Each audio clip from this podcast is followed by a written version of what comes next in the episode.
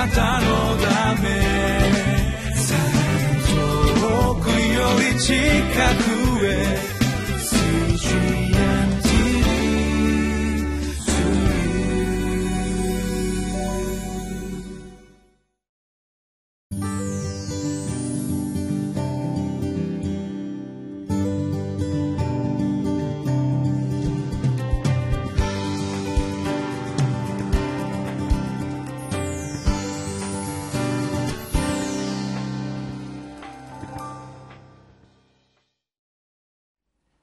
皆様こんにちは。ニューホープ千葉の牧師住谷です、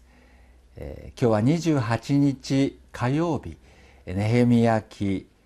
13章の23節から31節までを通しまして信じる者との結婚が信仰を固く守ってくれますというポイントで見てまいります。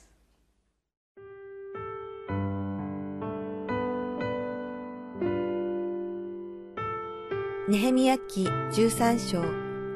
23節から31節その頃また私はアシュドデ人、アモン人、モアブ人の女をめとっているユダヤ人たちのいるのに気がついた。彼らの子供の半分はアシュドデの言葉を話し、あるいは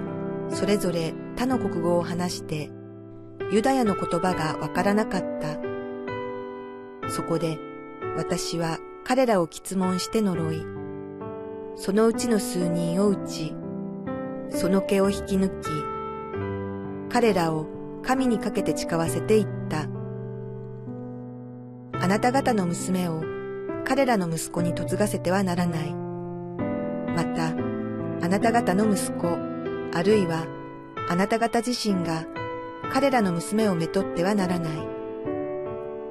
イスラエルの王ソロモンは、このことによって罪を犯したではないか。多くの国々のうちで彼のような王はいなかった。彼は神に愛され、神は彼をイスラエル全土を治める王としたのに、外国の女たちが彼に罪を犯させてしまった。だから、あなた方が外国の女をめとって、私たちの神に対して不信の罪を犯し、このような大きな悪を行っていることを聞き流しにできようか。大祭司エルヤシブの子、エホヤダの子の一人は、ホロン人サヌバラテの婿であった。それで私は彼を私のところから追い出した。私の神、どうか彼らのことを思い出してください。彼らは祭司職を汚し、祭司やレビ人たちの契約を汚したからです。私はすべての異教的なものから彼らを清め、祭司とレビ人のそれぞれの務めの規定を定め、定まった時に行う焚き木の捧げ物と初物についての規定も定めた。私の神、どうか私を覚えて慈しんでください。26節をお読みいたします。イスラエルの王ソロモンはこのことによって罪を犯したではないか。多くの国々のうちで彼のような王はいなかった。彼は神に愛され神は彼をイスラエル全土を治める王としたのに外国の女たちが彼に罪を犯させてしまった。27節もお読みします。だからあなた方が外国の女をめとって私たちの神に対して不信の罪を犯しこのような大きな悪を行っていることを聞き流しにできようか、えー、ネヘミヤは民が外国の女性と、えー、結婚しているということを見てそれを叱責します、えー、これは外国人との結婚をネヘミヤが禁じたのは人種差別や民族差別では決してなく信仰の純潔信仰の純粋さを保つという大切さを教えようとした箇所です。そこで、えー、ソロモン王の例を挙げてネヘミヤは語っています。偉大な王であったのに祝福され知恵を与えられた王であったのに、えー、外国の女性と結婚してしまったためにその影響を受けてしまった。当時、えー、イスラエルの周りの国々は偶像崇拝をしていたためにソロモンの心がその妻の偶像崇拝の影響を受けて神様から離れてしまったということを例に挙げて注意をしています。私たちの信仰も自分では大丈夫だと思っていてもやっぱり身内家族特に結婚関係ですね、えー、を通して影響を受けてしまいます、えー、どのようなことをこのことから私たちは学ぶことができるんでしょうか、えー、これから神様に結婚を願っている若い方がいらっしゃる場合ですねまず同じような信仰を持っている方を与えてくださいとお祈りすることをお勧めいたします。もしかしたらもうお付き合いをなさっている方がいらっしゃる場合もあります。是非あなたの信仰を分かち合ってください。できるならば教会の集会に一緒に誘うということも大事かもしれません。伝道の機会として用いていただけたら素晴らしいんではないかなと思います。もし結婚してて神様を信じ救われた場合家族は未信者の場合がほとんどなんですけれども、えー、ぜひその場所にとどまっていただきたいと思います。え、聖書にはですからあなたによって夫も子供たちも性別されていると書いてあるからですね。えー、ぜひ家族が救われるためにお祈りしてください。もしかしたらそのためにあなたが救われあなたが家族を救いに導くために神様が使わされておられるかもしれないからです。あなたの祈りはとても大事になってきます。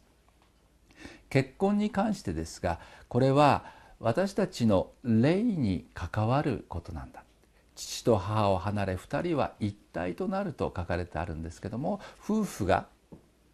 初めて完成された人間になる全てにおいて心も体も霊も一体となるんだというのが結婚の奥義であります。そして第一コリントの13章8節にはこのように記されています。愛は決して絶えることがありません。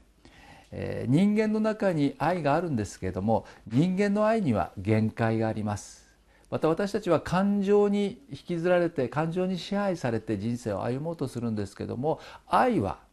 感情も伴うんですが愛は選択です。選びです。感情を超えているもの。もっと言えば人間の限界を超える力が愛の中にあるということを知ってください。神は愛であってそして神の愛は変わることのない愛。決して絶えることのない愛です。あなたの人生をこの土台の上に立て上げるようにと聖書は教えているんです。神を中心にして神の愛を中心にして人間関係を立て上げるならばどんな嵐が来ようとどんな問題が来ようとそれを乗り越えることができます。でも人間の感情人間の愛を土台にしてるならばそれは変わってしまう危険性があるんです。当てにならないものなんです。神様は私たちが氷の上を歩むように非常に不安定な土台の上に生きることを願っておられません。決して揺るがない岩。神の愛という土台の上にあなたの人生を立て上げることを主は教えています。結婚生活もそうです。そして神はあなたを作られもしあなたを結婚に導かれるならば必ずふさわしい相手を神様は備えてくださると約束してくださっています。どうぞ祈ってください。そして神を中心に神の愛を中心に結婚生活を人生を立て上げてください。そうするならば人間の問題弱さがあってもまたどんな嵐が来ようともそれを乗り越えていく力が与えられるからです。ソロモンは知恵がありました。全ての力権力を持っていました。でもこの点で妥協してしまったんです。どんな人間でも弱点弱さがあります。あなたを引き下げるものあなたを神様から引き離すものを注意深く見分けてそれを取り除いてください。ソロモンは小さな妥協から大きな失敗大きな痛みへと、え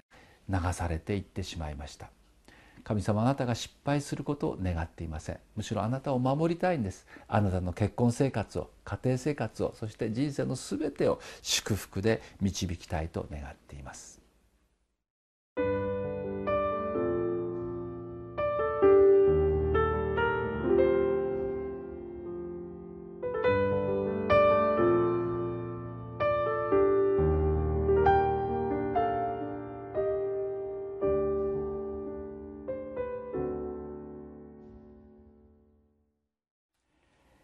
結婚は神が作られたものであり神からの大きな祝福であるということができます。もし今そうでないような現実状況を歩んでいたとするならばどうぞご自分の心をチェックしてみてください。神が作られたものであるならば神の方法で行わなければうまくいきません。実は人生も仕事も人間関係も全てそうなんですけれども結婚という場所こそ神様の方法によらなければ絶対に立て上げることも祝福を受けることもできない場所だと強調して言うことができるのではないかと私は思います。どんなに権力があってどんなに力があっても家庭の中では男性も女性も平等なんですね。そして互いに自分を捧げなければならないし相手を愛し相手に仕えない限りそれは呪いとなってしまうんです。そしてそうでない文化そうでない家庭が今増えてきているんですがだからこそ言わせてください。神に戻り神の方法で立て上げる以外本当の祝福の道はありません。でももしあなたが今苦しんでいるならば是非皆さんのためにお祈りをしたいと思います。神様あなたは良いお方でありそして全ての人間が家庭の中で生まれ育つようになさいました。それは人は愛がなければ生きることも生まれることも育つこともできないからです。主よ家庭をありがとうございます。家族をありがとうございます。何よりも結婚をありがとうございます。キリストと教会を表している雛形としてあなたは結婚を私たちに教えてくださいました。どうぞ私たちがキリストの姿に変えられキリストのように愛することを学ぶことができるように助けてください。自己中心や感情に流されるのではなくどうぞ主の霊に満たされ主の御言葉に立って実践する人生を歩めるように助けてください。すべての人生が祝福されすべての結婚が主の御心に回復され祝福となりますように。主イエス・キリストの名前を通してお祈りいたします。アーメン。な